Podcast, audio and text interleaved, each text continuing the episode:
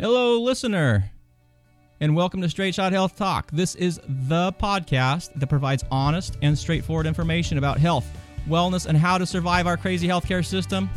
This is for people who want to focus on getting well instead of just treating symptoms. Sound like you? Then let's get started.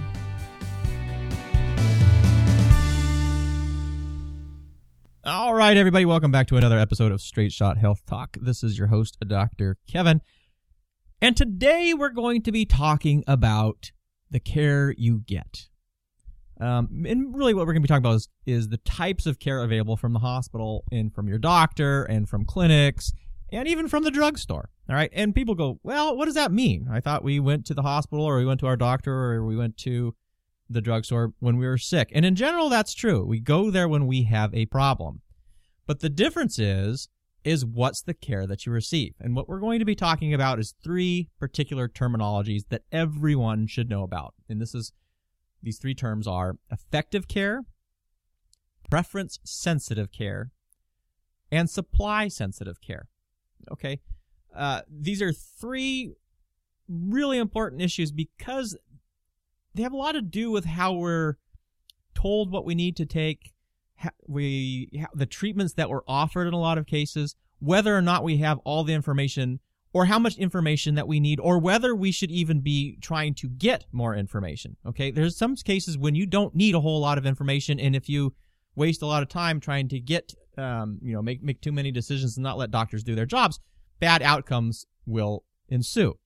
Now, granted, those are not always the case, and what we instead see is more often when you people are told that they need something or they are recommended a procedure, drug, operation, whatever the course may, case may be, and that may not be the case because there's some other factors behind that offering that a lot of us don't know about. So let's dive into what effective versus preference sensitive versus supply sensitive care actually is. All right. Now, the way to kind of think about this in a simple terminology is if you were walking down the street and a, a piece of glass fell out of a window and sliced into your neck and you have blood spurting everywhere. All right. You blood spurting everywhere from this bleeding neck, from, from this bleeding neck. Sorry about that. What you need then is to have that blood controlled, basically sewn up. You need something that is going to make sure that you are not hemorrhaging and you're not going to die. Okay. Uh, and we're going to compare that to, say, you have an aching back. You have chronic back pain. It's kind of been there for a while, or it comes and goes, but it's been there for years. And we're going to compare both of those then to simply something that doesn't have anything to do with you actually at all. It has to do with the fact maybe there's a lot of hospitals in the area and maybe some of them have too many empty rooms or maybe someone has too many empty operating rooms that aren't being used and that's the context we're going to use for this. All right. Because what effective care is, it refers to services that have a value. And there really isn't a significant trade off with that. Basically, with the bleeding neck example, that, in that situation, you need effective care. You need to have that, that bleeding stopped, and then you need to have the blood vessels that are involved uh, controlled basically either sewn back together again or sewn shut so that they're no longer bleeding. All right. We know that if you don't have that done, you're going to die because you will have no blood in your body. All right. So effective services then, again, have a proven value and there is no significant trade off. All right. Basically, if you don't have it, you're kind of hurting yourself. Now, these are things that have had strong evidence uh, either research, lots of research studies, etc., that have proven benefit with these. Okay. Now, you would think that if there was a proven benefit with a particular drug or procedure, etc., that they would be widely used, and that's not necessarily always the case. Sometimes we don't take medication, uh, despite knowing is what we need. Um, sometimes we put off having uh, some sort of therapy done because maybe we are convinced that there's something else out there um, that happens sometimes with some cancer therapies, and, and, and cancer is going to bridge this. There are some cancer therapies that are more effective than others, in which we would know that if you're not going to have it, that's going to hurt you. Uh, and a lot of this, though, when you look at effective care, comes down to acute conditions often. So if you have a life-threatening infection and it's caused by a bacteria, in that situation, effective care would be an antibiotic, a drug that is going to either fight off that that uh, bacteria or it's going to keep it from growing more so that your body's immune system can actually then eliminate the bacteria. It's really important to to uh, you know have that antibiotic because you're slowing down that rate of infection. In some cases, you're killing the bacteria, but not generally. Most of the time, you're just slowing its growth and allowing your body to recover so that it can fight back and and and destroy it. Okay, so antibiotics in certain situations would be effective care.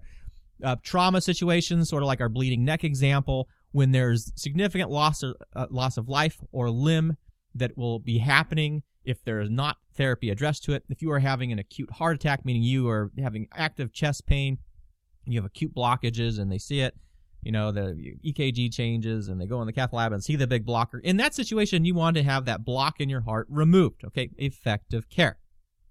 All right. Well, what about preference sensitive care? So preference sensitive care, we talked about is is using the aching back example. And what preference sensitive care means that there are certain treatments for that condition which may work, but there are trade-offs between using them and not, meaning you may have a risk of death associated with it, you may have a risk of some horrible thing happening, small or not small, uh, you may be having to take a pill for the rest of your life that may have a uh, may control the condition somewhat, but may have some significant side side effects, like maybe makes you sick to your stomach, or you're older and you're having you know difficulties with sexual problems. A lot of medications have problems with uh, sexual dysfunction, etc. But anyway, it, it means this big preference sensitive care means that there's an option for you. All right. It also means that generally the science isn't too good. So we don't have a firm, clear cut answer on when you should use these. It really becomes a matter of preference. There are some people that don't want to take medications. They don't like the side effects, etc. for some conditions. And there are other people that would happily take those medications. That that reassurance that somehow taking that medication is is okay even given the risks associated with that drug or the side effects it entails. Now, we often see this with surgery. And in a big one is back surgery. All right. Back surgery, we do not have great indications for surgery for chronic back pain. All right. There are situations when surgery is absolutely warranted, in which case we would move it up into the effective care realm. You know, things like if you fell and you had massive broken bones and your spine was unstable and there was risk that you were going to cause permanent neurologic in- in- injury, you need to have that basically strengthened so that that spine doesn't move anymore. You know, you need the rods, et cetera, to put in there. Um, other surgeries, w- which are also in that boat, would be things like, uh, you know, removing a cancerous organ that is just riddled with cancer and, and getting that out. Okay. But for chronic back pain, the state of science for with surgery is extraordinarily poor. In fact, we do not have great studies, or I would say we don't even have good stratification strategies on on on how to recommend people to surgery. In fact, if you look at chronic back pain and surgery for chronic back pain, the risk factors for poor outcomes, of which there are many, have nothing to do with MRIs or imaging, movement, or anything, things like that. They have more to do with what people feel about their pain, um, a lot of the the expectations they have about pain, the beliefs that they have about the cause of their pain, and such such. They really have nothing to do with the imaging. Like we always think that getting these MRIs and such would help improve that, but they don't. And while some people again may want to take that chance with having a back operation done, there's some significant tra- trade-offs with it. There's some big risks of having complications after the operation is done for back surgery um, in the more complex surgeries, of which for back surgery, those are actually escalating uh, more rapidly than the, the simple surgeries, you know, particularly these things for adult, what they call adult spinal deformities, um, some huge operations. I was at a conference uh, about a month ago, just saw some of the MRIs that were just absolutely astounding. And when other surgeons would look at these images before those surgeries were done, they were saying this probably wasn't indicated or this didn't need to have surgery done. All right, so preference sensitive care means that there are treatments out there which are legitimate, whatever the sort basically mean is they are not um, there are some people that would have them. There are some people who wouldn't. There's a mixed kind of review of what the evidence says. Some studies may say they support them, some studies may not, but there's basically an uncertainty involved with them. All right. Now, this is where a lot of our health care is. We're in this preference sensitive care. All right. Again, we talk about low back pain and disc surgery or fusion. Um, there's studies with knee arthritis or knee pain in certain situations, uh, operations, some of those knee arthroscopies when they stick a camera and just sort of look around in there. Um, don't have a lot of good evidence to support that. Um, some joint replacements, again, um, may have benefit, may not. Uh, and some of this also is an individual age, health kind of thing as well. So like, you know, if you look at some of the the joint replacements, if you are walking every day, moving every day, vibrant seven year old, and your knee is starting to give out and is has no cartilage and the bones rubbing on each other, in those situations it makes make make sense. But you have to realize that when you have those surgeries and you're put under anesthesia, there are definitely some large risk factors involved with that as well. You can have things such as what's called post-operative cognitive dysfunction, um, which is something we're not really clear what causes that, but it's known in the anesthesia literature, where people wake up from anesthesia and they don't seem to be quite the same, or they lose some memory, have some memory issues, and those can persist for years. Some of them may recover, but a lot of them don't.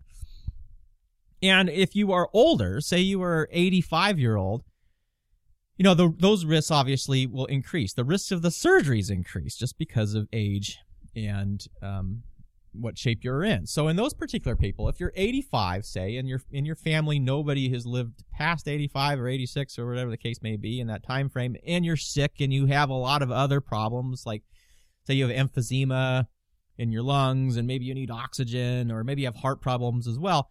In that situation, having a joint replaced may not make sense. The risk of the surgery itself and the expected outcome that you're going to achieve with that operation may not provide you with a great benefit for your overall life. It may not provide you, um, may not increase your function the way that it would.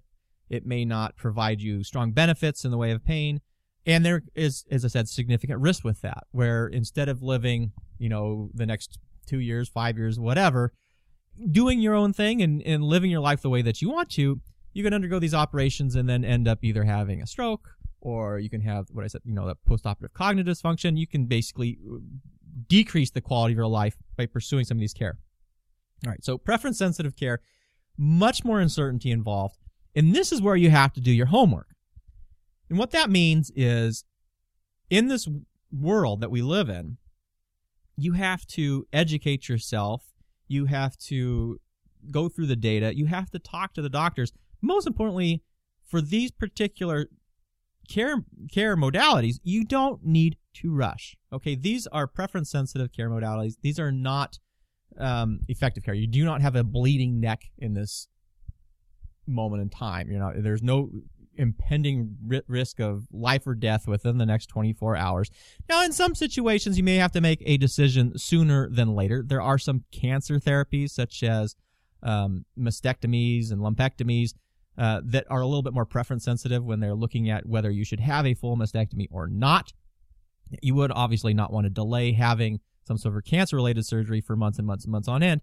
But often, but in some cases, you do have days, weeks, maybe a month to make those decisions. All right. So preference sensitive care when things aren't uncertain, if talking to a doctor and they start going, well, you could do this or you can't, you may not do this or this, the risks and benefits. That's what we're talking about with preference sensitive care. There's a lot more homework that you need to do to fully inform yourself. Now, the reason that is of particular importance is because if you delegate your decision making, meaning if you just say, do whatever you want, doc, you are going to be all over the board because there are some doctors that are extraordinarily aggressive with surgery, with the procedures that they do, etc. And in that context, they may not be doing what is right for you at all.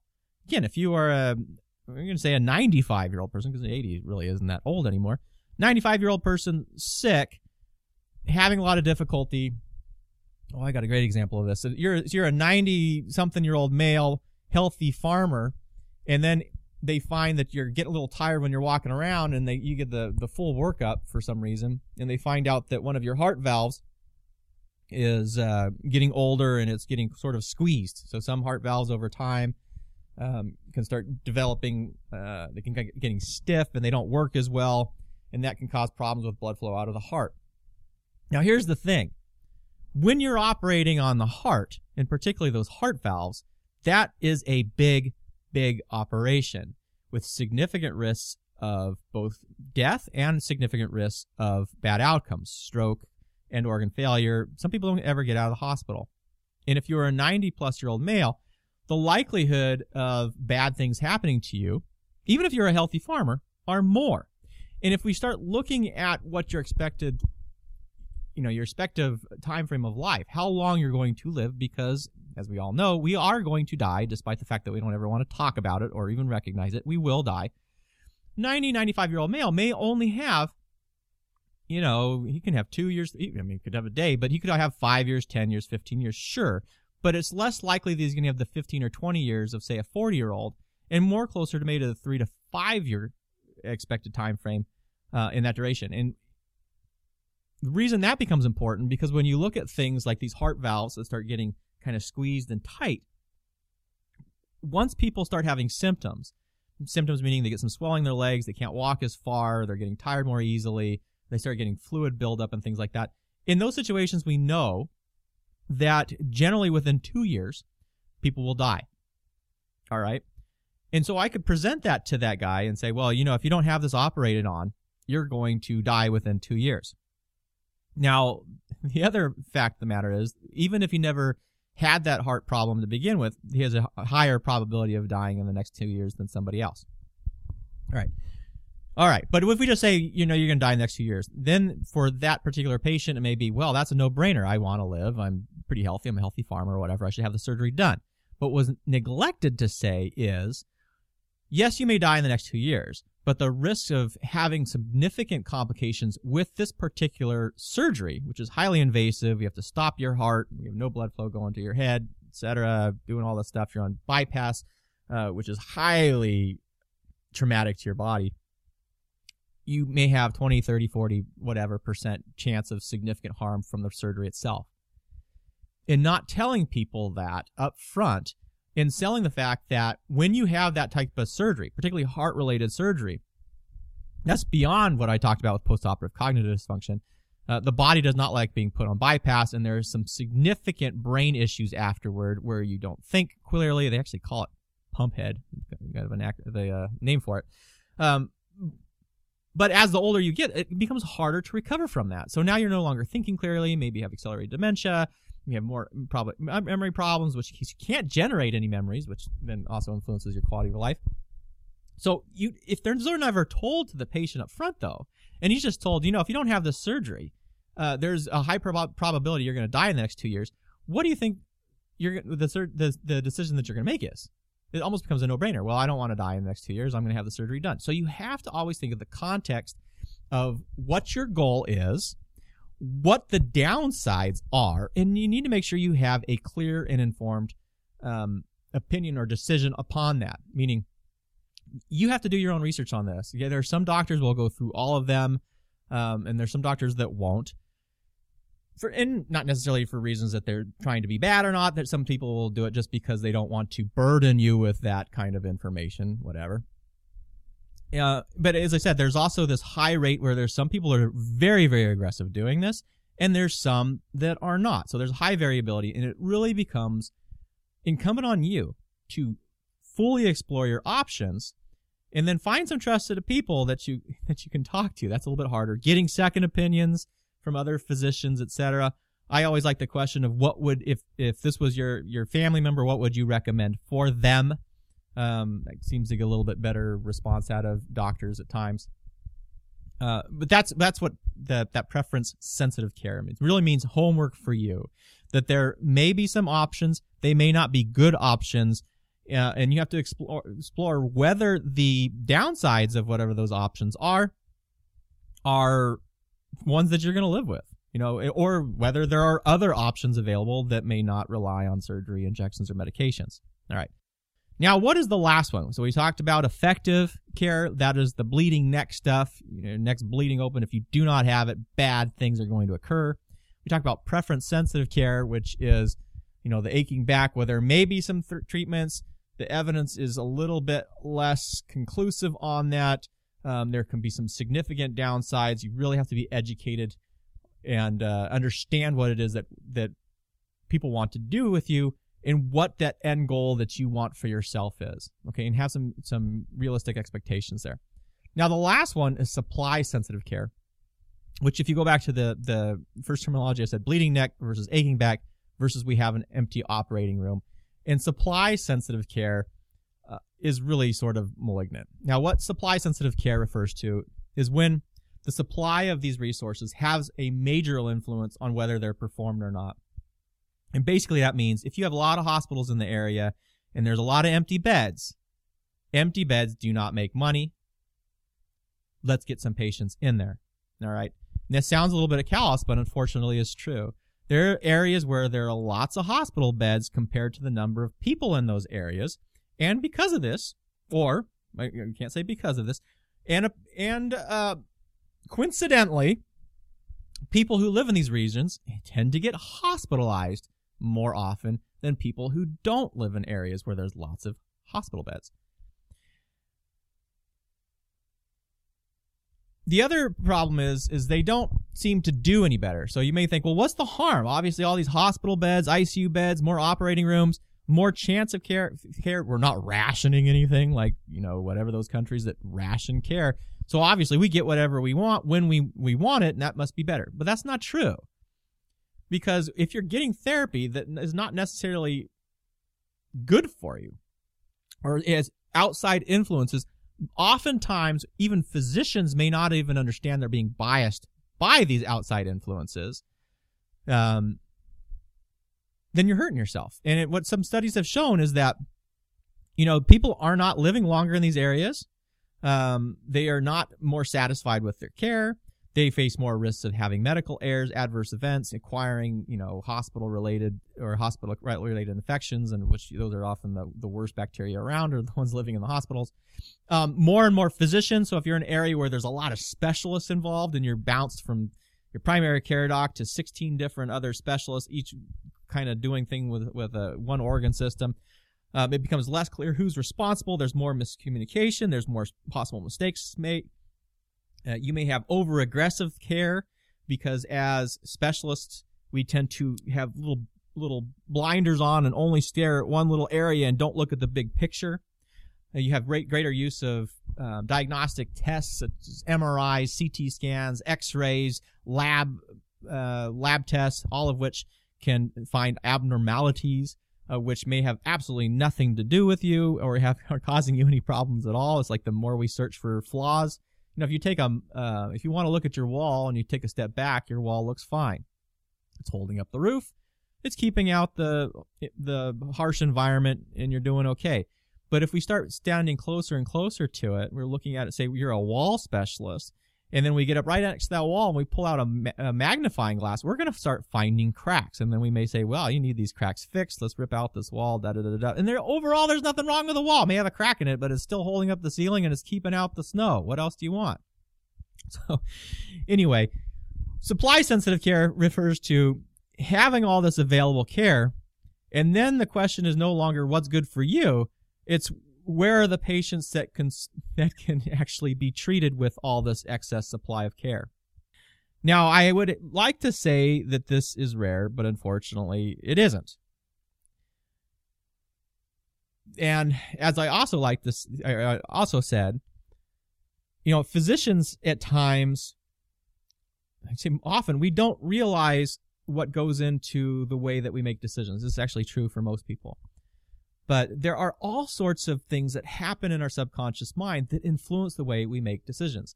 These are things known as like the priming effect, um, the way we have been anchored to a particular thought process, uh, the way we frame the particular outcomes, um, there's a really excellent book about all this stuff, very dense, but I think everybody should read it if you really are interested in the way that we actually think. It's called Thinking Fast and Slow by Daniel Kahneman, who was a, a Nobel Prize winning Um, he won the Nobel Prize in economics, but he's a, a psychologist. But all this stuff happens. And so if you are in an environment, say you're a physician and you are paid due to the, your productivity, the number of patients you see, see, the number of procedures you do, you get these things called relative value units, and that's how you are getting paid. That is not uncommon at all. A lot of medical groups do it.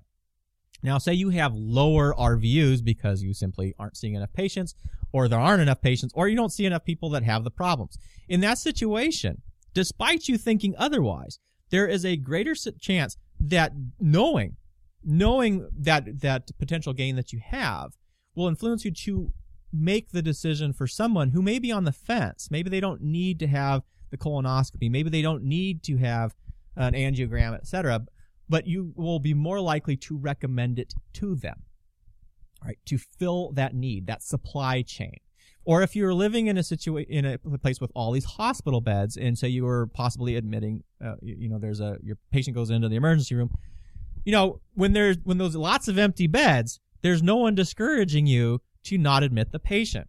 And the same thing goes with ICU beds. Lots of empty ICU beds. Hey, more of an opportunity to have somebody in the ICU. Right. And again, this is I'm not trying to make it sound like it's dirty. This is just a fact of life, and it has to do with a lot of the reasons that you know, people, we just don't understand how we make decisions. And there's these unconscious, these subconscious biases that get involved with these things. So what does that mean for you? Well, it does mean if you live in an area with lots of hospitals or lots of medical specialists, you got, again, you have to educate yourself and say, is this something that is, that I absolutely positively need? Now, in the best situation, you have a trusted primary care provider, and I know that is becoming more rare and more rare as our fragmented health system is, is running those poor people ragged because in most situations they don't have a chance to spend time with you. You know, they're seeing you for five to ten minutes, maybe a little bit longer. Uh, and there's a lot, you know, honestly, what happens with that is then people then get referred to more and more specialists. Again, big problem with that. But what I would say is anytime you're recommended for something, get the name of the person. You know, first you have to know what they're treating. What is the disease name that they're treating you for? Okay, you want a name preferable to a syndrome. Then you want to know what it is that they're recommending. And then it's time to do your research. Again, what what is the you know you have to find this having some difficulty with this too because normally I would say you you go to you know the Mayo Clinic website or the Cleveland Clinic website or uh, some of these other large um, ivory tower type academic and Johns Hopkins, Harvard, etc., which have large websites with some information on there. Uh, unfortunately, those are not always correct either, and particularly as I said with uh, with back pain, and there's a lot of problems with back pain and lots not great information available on the internet. But get as much information you can in that situation, and then you also may want to look at what is happening in your area. So Medicare has got some interesting websites, or CMS is now called, where you can actually look at. Um, you can look up physicians and actually see what they're getting paid. You can see the you know where they are in that that uh, that realm. Are they in the 96th percentile of doing operations uh, versus the 50th percentile? Um, if you look at people who are doing elective type surgeries, I think that's a, a little bit more uh, valid point because if there's a high rate, that either means that they have a huge referral area and they're getting tons of referrals, or they're simply just operating too much. Um, and when you look at back pain in particular, that is much more likely to be the case, is they're just operating too much. So for supply sensitive, though, again, you have some time here. Look at your options. What are you being diagnosed with? What is the treatment being recommended? Now, Obviously, if you're in the emergency room, it becomes much more difficult to do if you're going with chest pain or not. But again, what would you ask your physicians? You can, uh, you, if you ask physicians, what would you do for your family member? And this could also go for, would you, you know, who would you refer your family member to? If it's a specialist that maybe your primary care doc wants to send you to, what would you do for your family member if um, they had this condition would you recommend that they have this procedure? Why, why not, etc. You have some time to get some information on here. Now, supply sensitive care is a little bit more difficult to sort of parcel out than preference sensitive care, but if you approach it in a similar way, where you get information, you get some second opinions, uh, you become, you know, you got to become knowledgeable in what is being asked of you. Then, and and have some trusted doctors as well uh, you're less likely to, to to come to harm in this. So, overall, takeaways: there's effective care. There's bleeding neck, active heart attack. You're going to die without it. That's the easy stuff. Actually, our healthcare system is very good at doing that. We're geared towards doing things, and for effective care, you generally have to do things: car accidents, strokes, etc. Then we have preference sensitive care, uh, which is there are or maybe some treatments or legitimate treatments for it, um, but there are some risks associated with it, and there'd be more than one option for treating whatever condition it is. That one requires a lot more education. That means second opinions. You don't want to be rushed. Yes, there may be some time um, time frames you have to be looking at, uh, but you certainly have to don't have to make those decisions for most preference sensitive care in 24, 48, even a week or two weeks for most of those. And then the last one, the nefarious supply sensitive care, which is beware if you live in an area with lots of hospitals, lots of docs, lots of operating rooms. All right, folks. Well, I am going to end with this one. Know your options. Don't be pushed in the corner. And until next time, stay well.